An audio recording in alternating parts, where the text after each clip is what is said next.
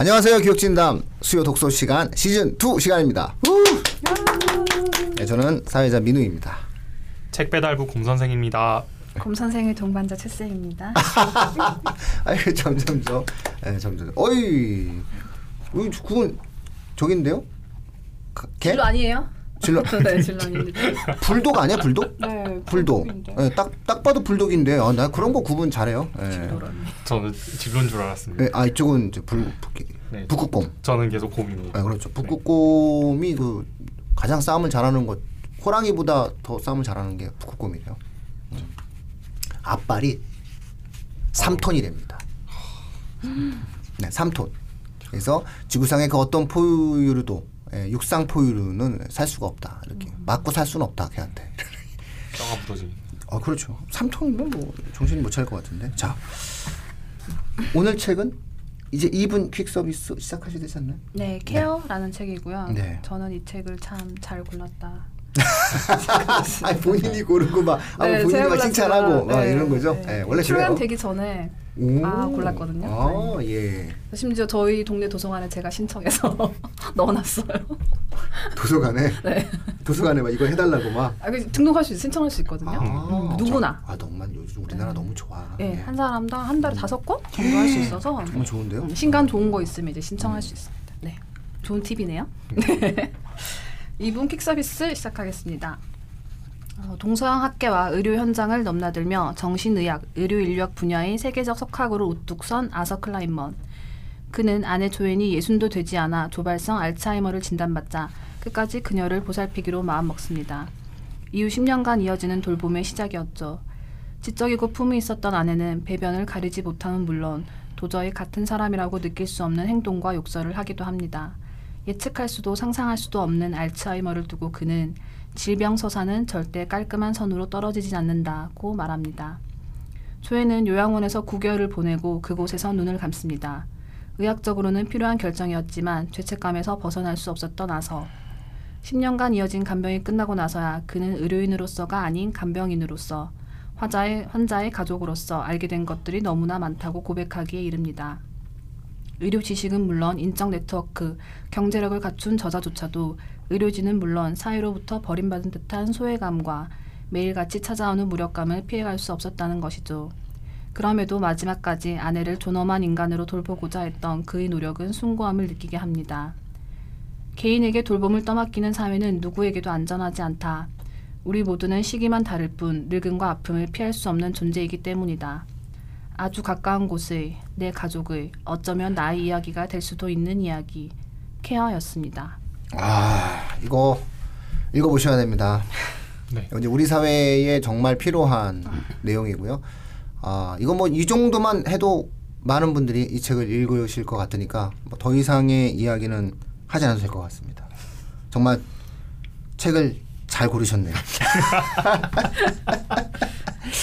이거 어떻게 이거 이런 책을 또 잘 고르셨습니다. 네. 그 출간되기 전 읽지도 않고 목차만 보고 골랐는데. 네. 네. 에, 저뭐 그 최 선생님이 자화자찬을 하셨지만 네. 어, 저는 저도 원래 그 되게 좋았거든요. 해야 돼요. 네. 음. 좀 깜짝 놀랐는데 그 저희 우리의 경젠 팟캐스트가 있습니다. 굉장히 인기 많은 그 의사들 그래요? 많이 나오는 모 팟캐스트가 있는데 네. 거기서 저번 주랑 이번 주에 이 책을 다뤘어요. 음. 정신과 의사 선생님 모셔놓고. 오 빠르시다. 음. 네. 그럼 이- 우리 방송 안 들어요? 아, 근데 이제 거기는 이제 의사 선생님의 관점 또 그 진행하는 패널들이 전부 다 이제 의사 자격증 갖고 있는 음. 분들이거든요. 음. 그분들은 그분들이고 이제 우리는 또 우리만의 그 어떤 인문학적인 관점, 학생들을 음. 위한 관점에서 접근해 보면 아주 좋은 책이 아닐까 이렇게 생각이 됩니다. 음. 그렇죠. 이거는 사실은 이 돌봄에 대한 문제는 의학적으로 접근을 하면 답이 없어요. 왜냐면 극복이 네. 안 됐잖아요. 제가 그렇죠. 제가 각- 제가 항상 하는 얘기가 입시에서 지구과학은 어렵다. 그 항상 우- 웃으면서 하는 얘기가 지구과학이 왜 어렵냐면은 지진을 예측하지 못하고 바닷속이 어떻게 생기는지 잘 모른다. 제가 이렇게 얘기하거든요. 예, 그렇구나.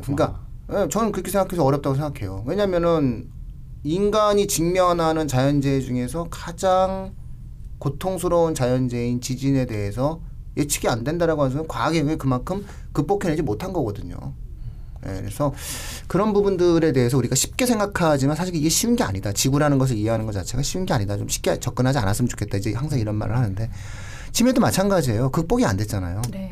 이거는 의학적인 접근을 하는 것도 중요하지만 의학적으로 접근할 수가 없는 거예요. 왜? 아니 극복이 안 됐잖아요. 극복이 안 되면 어떻게 해야 돼요?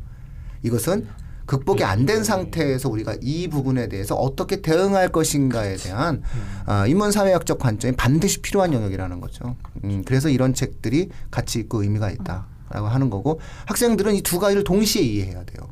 의학적 과제와 더불어서 인문사회학적으로 어떤 태도를 취할 것인가라는 균형을 가져야만이 학생의 신분에서는 가장 정확하게 치매라는 부분들에 대한 그 이해를 하는 학생이 된다라고 하는 거죠. 의사가 아니잖아요. 의사가 아니고 생물학자가 아닌데 애들이 학생들 이렇게 보면은 무조건 그것을 의학적이고 과학적인 측면에서만 접근한다고 이야기하지만 사실상 그 동기 자체는 인문사회학적 동기가 굉장히 충만할 수밖에 없는 요소가 되는 거기 때문에 균형적 시각이 필요하다. 그런 측면에서는 이 책이 정말 의미 있는 책이다. 이렇게 이제 볼 수 있을 것 같고요. 또 우리 방송이 더 균형 있는 내용을 담을 수도 있다. 뭐 이런 얘기죠. 자 그러면 이종 보통 키워드로 들어갑니다. 네, 이종 보통 키워드 뭘로 들어가죠? 어, 네, 제가 선정한 키워드는 돌봄의 윤리라는 키워드입니다. 어, 네, 이 책이 전반부랑 후반부가 조금 내용이 다른데 이제 전반부는 이제 간병 에세이 정도로 볼 수 있겠고 반면에 후반부는 이 아서 클라인먼이라는 이 학자의 일종의 학술적 자서전 같은 거예요. 그래서 자기가 왜 어, 이 분야에 들어섰고 이 분야에서 가장 문제가 되는 지점은 어디라고 생각했으며 그렇게 생각하게 된 이유 그리고 자기의 연구 성과 그래서 약간 어, 잘 쓴 자기소개서 읽는 느낌이거든요. 그래서 이제 이 분이 이제 자기의 일가를 이룬 분야가 이제 의학 사회학 혹은 의료 인류학이라고 하는 분야입니다.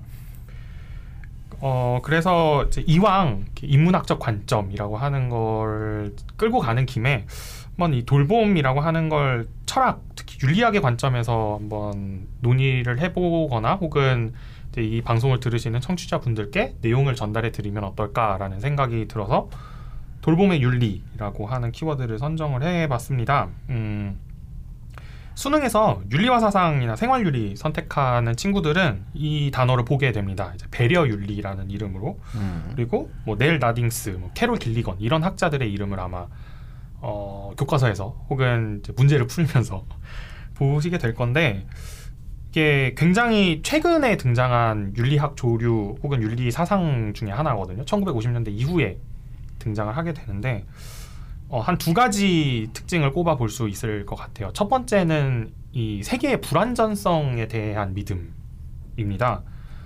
이 책에서도 이제 세상에 완전한 것은 없기 때문에 치매 환자를 우리가 돌보는 것처럼 마치 다른 환자들도 그리고 의사 스스로도 환자로부터 돌봄을 받는 어떤 그렇게 서로가 돌보고 돌봄을 받는 관계여야만이 우리의 삶을 지속할 수 있다.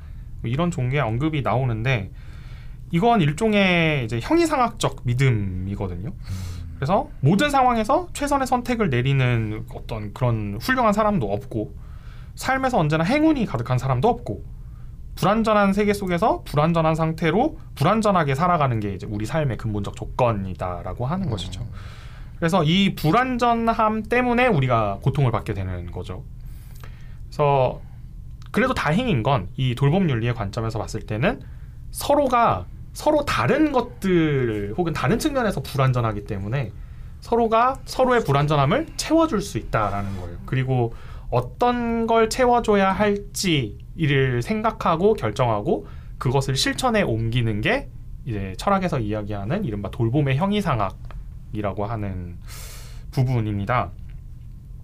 이런 어떤 형이상학적 믿음이 그 철학사적인 맥락에서 봤을 때는 데카르트적이라고 불리는 이른바 이제 자기 완결적인 혹은 완전한 주체라고 하는 형이상학적 개념하고 반대된다고 볼 수 있습니다. 이 나는 생각한다 그러므로 나는 존재한다라는 이 문장 아마 굉장히 유명하기 때문에 청취자분들도 다 아실 건데 그러니까 나, 내가 존재하기 위해서 내가 해야 되는 유일한 일은 생각뿐이라는 거예요. 그러니까 생각만 하면 나는 나로서 완전한 존재가 된다라고 하는 게 이 데카르트가 한 말의 함축이거든요. 네, 앞에서 말씀드렸던 것처럼 돌봄의 윤리라고 하는 거는 이런 종류의 어떤 형이상학적 믿음에 정면으로 대항하고 있는 것이죠. 사람이 존재하기 위해서는 어, 절대로 혼자서만 있을 수 없고 생각만으로는 불가능하고 어, 그리고 생각 이외의 다른 요소들이 주변에서 계속해서 개입을 해주어야 된다. 그리고 나도 마찬가지로 다른 사람의 다른 사람의 삶에 개입을 해야 된다라고 하는 이런 이 믿음을 갖고 있습니다. 음, 다음에 두 번째 특징은 모든 상황에 적용되는 보편적인 어떤 규칙, 보편적인 도덕적 윤리적 규칙은 없다라고 하는 신념입니다. 그러니까 불완전함을 이제 형이상학적 믿음의 중심에 놓고 출발하는 윤리학이기 때문에 저 사람이 무엇이 불완전하고 무엇이 부족하고 그래서 내가 무엇을 채워줘야 되는지를 항상 그 순간 순간 혹은 상황 상황 혹은 맥락 맥락마다 끊임없이 계속 다시 생각해야 되는 거예요. 그렇기 때문에 어떤 경우에서나 어떤 상황에서나 옳은 행동이나 뭐 옳은 규칙 같은 거는 존재하지 않는다. 우- 그래서 우리가 윤리적으로 중요하게 생각해봐야 되는 점은 뭐냐면은 어떤 규칙이 옳으냐 혹은 어떤 행동이 옳으냐 이런 게 문제가 아니라 어떤 사람이 다른 사람을 얼마만큼 잘 많이 신경을 써주느냐 그래서 그 신경을 쓴다라고 하는 거는 상대방의 불완전함이 지금 이 순간에 무엇인지 얼마나 잘 포착해낼 수 있느냐 이런 세심한 어떤 배려 혹은 그 상대방을 생각하는 능력이 윤리적으로 중요한 능력이고 그리고 인간에게는 이미 이런 능력, 능력이 갖춰져 있다라고 음. 보는 게 이 사람들의 입장입니다. 그래서 이런 입장이 특히 이제 페미니즘 진영에서 많이 제기가 되고 있는데요. 왜냐하면은 그런 이제 사람을 돌보고 저 사람이 무엇을 이제 부족해 하는지를 생각하고 그걸 내가 채워줘야 된다라고 하는 이런 종류의 태도가 사회적으로는 아무래도 여성에게 좀 음. 많이 음. 그 강요되는 측면이 있죠. 그런데 이게 실제로 세상을 지탱하고 있는 굉장히 큰 그물망임에도 불구하고 제대로 평가받고 있지 못하다라는 것이죠.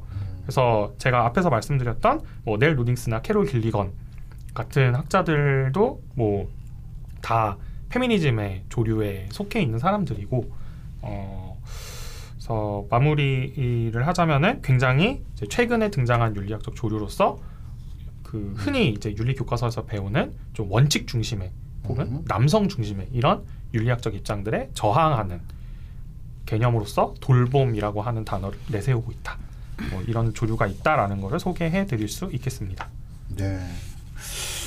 그렇죠. 인간이 자신이 아닌 다른 존재에 대해서 돌본다라고 하는 것들 어, 그런 의무를 갖고 있고 또한 아, 누군가에게 돌봄을 받을 수 있다라고 하는 것들. 와, 참 진지하게 생각을 해봐야 될 문제인 거예요. 자 그러면 우리 동반자님께서는 네. 어, 그 자. 오해 오해 살수 있을 것 같다. 독서만 동반자. 아, 네. 삶의 동반자입니다. 다, 아 그래요? 아 그랬구나. 네. 혼자 좋아해. 이런 네. 방송에서는 이게 속일 수가 없어서 어떡하나. 아유. 제가 꼽은 키워드는 가족입니다. 가족. 네. 아, 저 가족. 어, 예. 일단 제가 그 기사를 하나 가져왔는데요. 되게 저도 가슴 아프게 읽었던 기사인데 2013년 10월에 있었던 일입니다. 어, 62세의 김 씨라는 분이 그 부산의 한 아파트 20층에서 투신 자살한 사건이 있었습니다. 음. 근데 이분은 여상을 졸업하고 동창인 허 씨와 함께 허 씨 명의의 아파트에서 40년간 동거를 했는데요. 두 분 다 여자분이죠. 음. 근데 이제 2개월 전에 허 씨라는 분이 골수암 말기 판정을 받고 직계 가족 외에는 면회가 불가능하게 됩니다. 그러니까 김 씨는 면회를 갈 수 없는 상황인 거죠. 근데 이때 정말 연락이 한 번도 없었던 허 씨의 조카가 갑자기 등장합니다. 근데 이 허씨 조카가 법적 대리인이 되기도 그러면서 허 씨가 김 씨를 주거 침입죄로 신고하고 심지어 김 씨가 자기 짐을 챙겨서 나가려고 하는데 그 짐을 다 뺏으면서 절도죄로 신고를 합니다. 그리고 열쇠도 바꾸고 문병도 금지하죠. 그러니까 이 40년을 함께 살았던 김 씨 입장에서는 너무 상실감이 컸겠죠. 그래서 김 씨가 결국 그런 극단적인 선택을 하면서 자신의 장기를 기증해 달라고 그 허 씨에게 유서를 남기는데 김 씨는 몰랐어요. 그 전에 이미 허 씨는 치료 중에 사망한 상태였고 어, 그 조카는 재산도 다 차지하고 나중에 사망 보험금까지 차지하는 이런 사건이 있었습니다. 네, 이 사건이 저도 읽으니까 너무 가슴 아팠는데 이 사건을 바탕으로 2014년에 생활 동반자법이라는 법의 초안이 마련됩니다. 진선미 의원이 이제 준비를 했는데 이분도 좀 특이하시더라고요. 14년을 연애하고 16년을 동거하셨는데 혼인 신고는 안 하셨더라고요.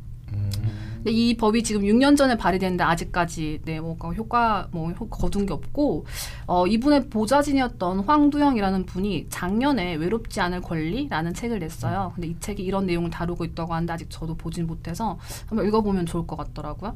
그래서 저는 이 케어라는 책을 보면서도 가족의 의미에 대해서 많이 생각해봤습니다. 그러니까 이 알츠하이머 같은 경우는 아까 말씀하셨다시피 의학적으로는 답이 없는 그래서 누구보다 돌봄이 필요한데 물론 사회적인 시스템도 굉장히 중요하겠지만 결국 옆에 이제 뭐 있어주는 건 가족인데 이 저자 같은 경우도 이 자녀들과 갈등을 겪거든요. 어, 엄마를 보살피는 문제에 대해서 얘기를 하면서 근데 그게 우리나라도 뭐 그렇게 쉽게 일어나는 일이기 때문에 가족이 될 준비 에서 내가 이 사람을 돌볼 수 있는가? 라는 마음가짐은 항상 필요하지 않을까라는 생각이 들더라고요. 너무 가족을 쉽게 구성하는 건 아닌가? 또 음. 반대로 생각하면 이 김씨와 허씨 사례에서 보면 이런 존재야말로 가족이지 않나? 근데 왜 법은 이들을 가족으로 보여주지 못할까? 이런 생각 들더라고요. 혈연과 현재 우리나라 법은 혼인과 네. 혈연에 의한 것을 이제 가족이다 고 얘기를 하게 되는데 이게 이제 아, 독일을 중심으로 한 이제 유럽 국가들 사이에서는 전통적 방식의 가족 개념을 우리가 과연 그대로 받아들일 수 있겠느냐. 뭐 반려견도 가족이라고 주장하시는 분들이 있단 말이죠.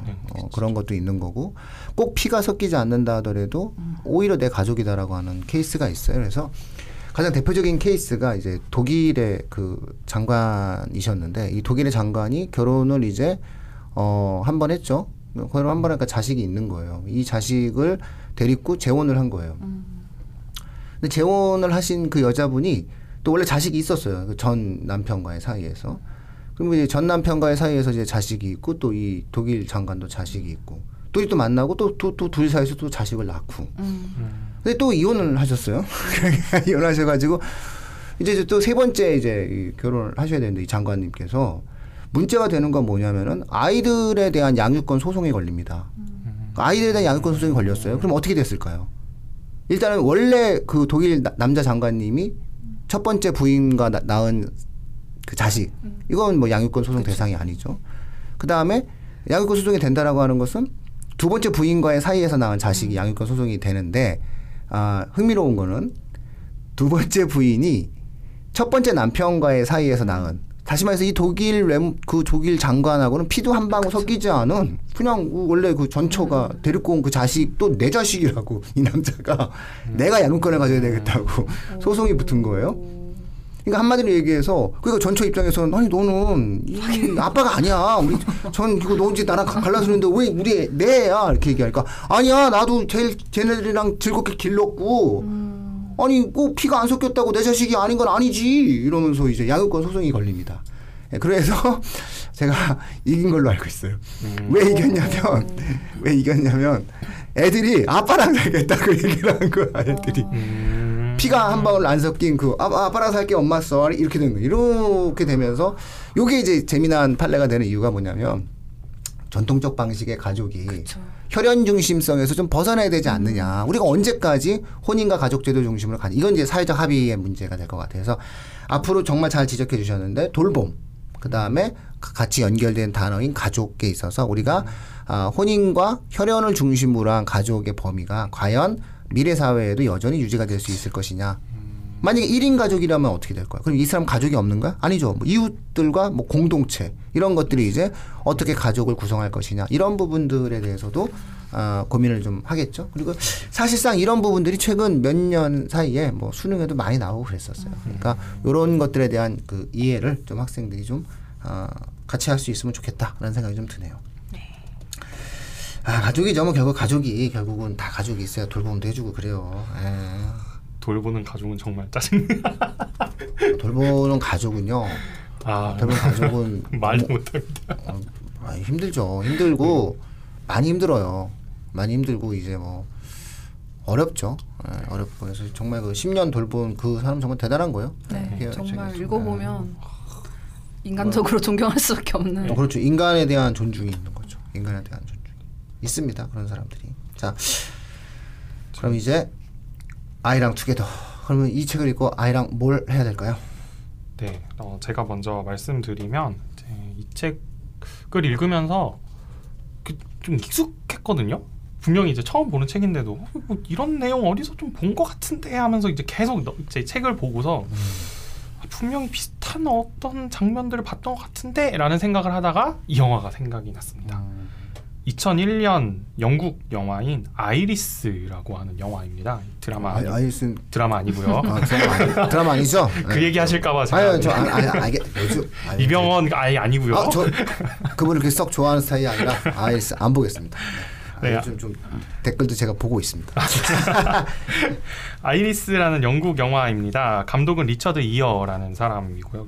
그리고 주디 덴치라고 하는 영국의 이제 명배우가 주연을 맡은 음. 영화입니다. 이제 아이리스라고 하는 동명의 이제 같은 제목의 자전적 에세이를 원작으로 삼는 영화고요. 에세이 작가는 존 베일리라고 하는 사람인데 영문학자이자 비평가예요. 이 사람도 이제 영국 음. 서적들이 많습니다. 왜 이게 생각이 났냐면은 요것도 그 남편이 아내의 치매를 간병 그 알츠하이머병을 간병하는 이야기라서 음. 자, 생각이 나다 나다 안 나다가 갑자기 팍 하고 제목이 떠올랐거든요. 근데 이 아이리스라고 하는 이 제목이 그 이 베일리라는 사람의 아내의 이름이 아이리스 머독이라는 사람한테서 따온 건데 음. 이 사람이 이제 1919년에 태어난 사람인데 20세기 후반 영어권을 대표하는 철학자고요. 그 앞에서 제가 그 이종보통 키워드에서 말씀드린 이 돌봄의 윤리라고 하는 부분에서 굉장히 많은 그 훌륭한 논문을 쓴 철학자이면서 동시에 소설가로서도 굉장히 이름을 날렸습니다. 이제 바다여 바다여라고 하는 책으로 1978년에 맨부커상을 받았고 그리고 이런 이제 학술적 그 예술적 공로를 인정받아서 이제 죽기 전에 그 자귀를 받습니다. 영국 왕으로부터 원래는 이제 귀족이 아니었는데 자귀를 받은 거죠. 근데 이런 사람이 그러니까 지적으로서 이제 전 세계를 통틀어서 최고봉에 올라갔던 사람이 알츠하이머에 걸리는 거죠. 음. 그래서 이제 더 이상 지적 활동을 할 수 없게 된 그런 상황을 맞이하고 그리고 이 남편도 이제 영문학자로 영문학자이자 비평가로서 굉장히 많은 저술들을 남긴 사람이고 또 서로의 그런 지적인 매력에 끌려서 만나게 되었는데 이제 한쪽이 그 지적인 매력을 점점점 잃어가는 음. 그런 상황에 놓이게 된 것이죠. 그 과정을 좀 담담하게 쓴 에세이인데 이제 영화에서는 그 간병을 하는 장면하고 이제 이 사람들이 어렸을 때 그 젊어서 이제 사랑하던 시절에 둘이서 어떤 지적인 대화를 나누었고 어떤 지적인 성과를 냈는가 이두 가지 장면을 계속 교차 편집을 하면서 음. 보여줘요. 어휴, 그래서 슬프겠는데. 예, 이걸 보면서 뭐 좀 찡합니다. 아 슬퍼요. 예, 이 마지막에 이 아이리스 머독이 죽는 장면으로 아, 끝나거든요. 슬퍼. 그래서 이걸 봐야지. 보면서 이제 사랑이란 무엇인가라고 하는 걸 이제 생각하게 만드는 영화여서 한번 같이 보시면 좋을 것 같습니다. 그래서 이 영화는 그 케이트 윈슬렛 하, 타이타닉의 그분 그러니까 한창 그 이제 뭔가 그 연기 커리어를 쫙 펼쳐 나가던 시기에 케이트 윈슬렛이 젊은 시절 아이리스 머독을 맡았고 그리고 주연인 이 주디 덴치가 음. 늙은 아이리스, 그러니까 알츠하이머 병에 걸려서 이렇게 사그러가는 알, 그 아이리스 머독을 맡아서 연기를 했고 2002년 아카데미상 여우 주연상, 여우 조연상 후보작이었고요. 음. 네 상은 남우 조연상에서 탔어요. 이 존 베일리 역을 맡은 사람이 음. 이제 남우 조연상을 탄 그런 작품입니다. 근데 문제는 한국에서 이 영화를 합법적으로 구할 수 있는 경로가 없습니다. 아 그럼 뭐 뭐 왜 소개한 거예요? 그러게. 불법으로라도 다운 받아서 보시라. 그- 이렇게 말을 하면 안 돼요. 그냥 편집해 주세요. 그냥. 어, 우리는 이렇게 수 우리는 뭐 합법과 불법의 경계는 없는 거죠. 에세이. 네. 그리고 이 에세이 이 영화의 원작이 된 에세이도 한국에서 출판이 됐었는데 너무 오래된 에세이라서 이게 20년 전에 출판이 됐거든요. 이것도 이제 절판이 돼서 도서관에서 빌려 보시면 좋지 알겠습니다. 않을까라는 생각이 듭니다. 아이리스였습니다. 네. 자 우리 그 네, 저는 두 가지 준비했는데요. 첫 번째는 SBS 그것이 알고 싶다. 음. 제가 매주 챙겨보는 프로그램이죠. 아 이거 매니아 엄청 많아요. 네, 저도 저도 다 챙겨봐서 1202회 편인데요. 간병살인입니다. 간병살인. 그 알. 예, 네, 그 알이 결정합니다. 2020년 2월 15일이니까 올해 초에 음. 했던 건데 어, 그 부인이 자살을 했는데 이제 이 형사들이 추적을 하다 보니까 남편이 자살 방조를 한 것이 아닌가. 그래서 보험금 때문에 그랬나?라고 생각하는데 그 뒷얘기가 너무 이제 가슴 아픈 거죠. 이 남편이랑 부인은 따로 살고 있던 상태였는데 남편은 뇌졸중, 뇌병변을 걸린 노모를 간병하고 있었고요. 아내 쪽에서는 딸, 뇌병변 장애를 앓고 있는 딸을 돌보고 있었고 이렇게 따로따로 살고 있는 상황에서 아내가 또 중병에 걸립니다. 근데 아내가 너무 고통스러우니까 죽기를 원했고 결국 남편이 도운 거죠. 다행히 아내가 이제 휴대전화에 모든 것이 자신의 선택이라고 녹음을 해뒀습니다. 결국 남편 입장에서는 세 명을 다중간병을 해야 되는 거죠. 그러니까 아내, 그다음 어머니, 딸 이렇게까지. 그래서 이 사정을 다 알고 나서 예, 법원에서는 집행유예를 선고하고요. 이제 아내가 남긴 보험금으로 아이 치료를 하게 되고 어머니는 이 사건 이후에 얼마 되지 않아 돌아가시고 결국 이제 아이가 상태가 많이 호전되고 있다 아, 그렇게 끝났더라고요. 참 엄마가 아이를 위해서 네. 그 또 하나의 사례는 이제 62살, 70살 부부가 5박 6일 제주 여행을 마치고 제주에서 부산으로 가는 여객선에서 뛰어내립니다. 아, 이거 야 음, 참 알고 보니까 이것도 이제 할머니께서 20년 동안 치매를 앓고 계셨고 할아버지가 정말로 지극정성으로 보살폈다고 하더라고요. 근데 이분들이 살고 있던 집이 이제 허물어지게 될 상황에 처해서 여행을 가시고 이분들이 바다에 뛰어드신 날 집이 사라졌다고 하더라고요. 이런 이제 사례를 보여주면서 간병, 살인 그러니까 간병이 얼마나 힘든 것인지 또 어, 이거- 말고도 사례가 굉장히 많이 나왔거든요. 그래서 이 책이랑 연계해서 좀 볼 수 있을 것 같고요. 또 하나는 음 이건 웹툰인데 지금 이제 책으로 나왔습니다. 우두커니라는 제목이고요. 부제는 늙은 아버지와 사는 집입니다. 근데 굉장히 담담하고 대사도 별로 없고 색조도 좀 단조로운데 이제 치매 아버지랑 늦둥이 딸 부부가 함께 살아요. 근데 이제 이 딸이 어릴 때 아버지가 자기를 너무 예뻐해 주시고 그다음에 아버지가 너무 인자하시고 막 이런 분이니까 모시고 사는데 그 과정이 이제 녹록지 않은 거죠. 근데 또 하필이면 그렇게 이제 셋이 지내다가 딸이 임신까지 하게 됩니다. 근데 그 과정을 쭉 그렸는데 보면 진짜 눈물이 줄줄 흘러요, 진짜 보면. 근데 이게 이제 완결이 돼서 2020년에 부천 만화대상 수상했고요. 현- 현재는 그 다음 웹툰에서는 프롤로그부터 9화까지는 무료로 볼 수 있고 40화가 완결인데 이제 나머지 부분은 이제 회당 200원 아니면 이제 책을 구매하셔도 괜찮을 것 같습니다. 네, 뭐 슬프죠. 예, 뭐 이런 아유 부산 제주 그 배가 부산에서는 7시 아마 20분에 출발할 거예요. 예, 7시쯤 출발해 한 8시간 정도 걸려서 새벽에 아마 제주에 거. 아마 왕복 그 배를 타고 하셨을 거예요. 그게 남해 다도해를 볼 수 있는 정말 예쁜 코스인데 근데 이게 CCTV를 보여주는데 저는 아 너무 너무 죄스러워. 저는 그 뒷모습이 배 보이다가 사라지거든요. 저는 그 네. 배를 되게 좋아해요. 제가 그 그러니까 보름달이 뜬 날 그 부산에서 그 제주 가는 그 배를 타고 가면은 바다의 풍광과 그 남의 다도해를 정말 잘 느낄 수 있거든요. 그리고 아, 운이 좋으면은 이제 해가 뜨는 장면을 볼 수 있어요. 그래서 너무 제가 좋아하는 부산 제주행 그 배 코스거든요. 근데 이런 분도 계셨네요. 제가 그렇게 달을 보고 있을 때 이분들은 슬픔을 또 어, 겪으실 수 있었던 것 같습니다. 정말 절망 속에서 가는 거거든요. 그래서 우리가 이런 것을 볼 때마다 아, 개인의 문제인가, 아, 개인의 문제인가, 우리 사회 공동체가 아, 여기에 어디까지 관여해야 되고 우리 사회 공동체의 아, 공익적 비용으로 이런 문제를 어디까지 처리할 것인가 이런 게 이제 사회복지적인 형태에 대한 고민이 되고 경제학적 고민이 되고 정치학적 고민이 되겠죠. 그래서 아, 이 돌봄의 문제는 반드시 의학적인 측면으로만 접근할 수 있는 영역이 아니다라는 것들을 저희가 오늘 또 마지막으로 다시 한번 강조해드리면서 어, 마쳐야 될 것 같습니다. 자 그러면 늘 하는 이야기 좀 어둡게 얘기해 주세요.